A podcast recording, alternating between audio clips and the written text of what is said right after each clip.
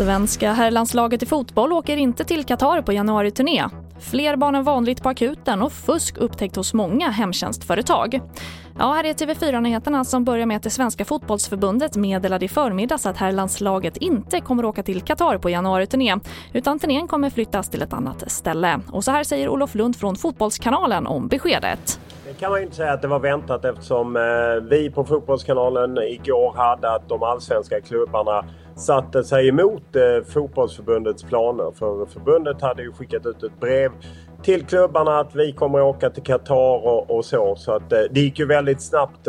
Samtidigt har väl fotbollsförbundet känt av den enorma kritik som man har fått för att man återigen ville åka till Qatar. Det här lilla emiratet som ju ska anordna VM 2022 är ju mycket kontroversiellt och ifrågasatt med allt från sina lagar kring homosexuella och jämställdhet och pressfrihet till hur man bedriver rovdrift på gästarbetare.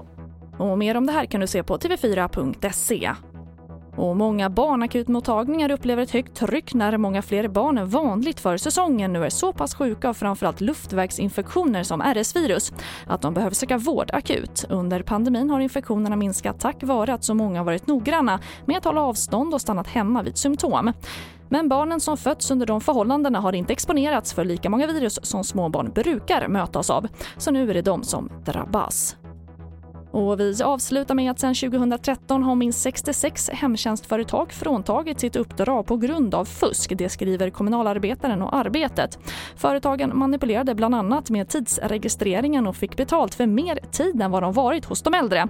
Och även falska anställningar förekom för att komma runt kravet på en viss andel utbildad personal. 27 kommuner har hävt eller sagt upp avtal med fuskande bolag. Och det var det senaste med TV4 Nyheterna och fler nyheter hittar du alltid på vår sajt tv4.se. Jag heter Charlotte Hemgren.